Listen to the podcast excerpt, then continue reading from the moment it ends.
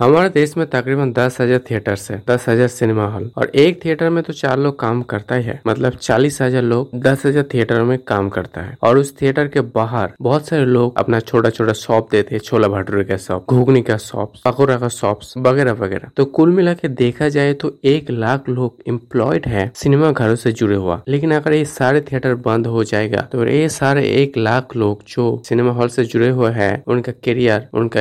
job जा सके अब मैं ये बात की क्यों बता रहा हूँ क्योंकि आप लोग ने नोटिस किया है कि आजकल ओटीटी का बहुत बड़ा बोल वाला है लोग आजकल ओटीटी पे मूवी देखना पसंद करते हैं ओटीटी पे शो देखते हैं ओटीटी पे सब कुछ देखते हैं कोरोना आने के बाद तो ओटीटी का क्रेज और भी ज्यादा बढ़ गया तो मुझे ऐसा अब लगता है की फ्यूचर में शायद थिएटर रहेगा ही नहीं थिएटर बर्बाद हो जाएगा क्योंकि लोग आप थिएटर में जाके टाइम बर्बाद करने से बेहतर वो घर पे देखता है तो बहुत सारे लोग आप अनएम्प्लॉयड भी हो जाएगा आपको इस बारे में क्या कहना है आपका क्या सोच है आप मुझे कॉमेंट में बता सकते हो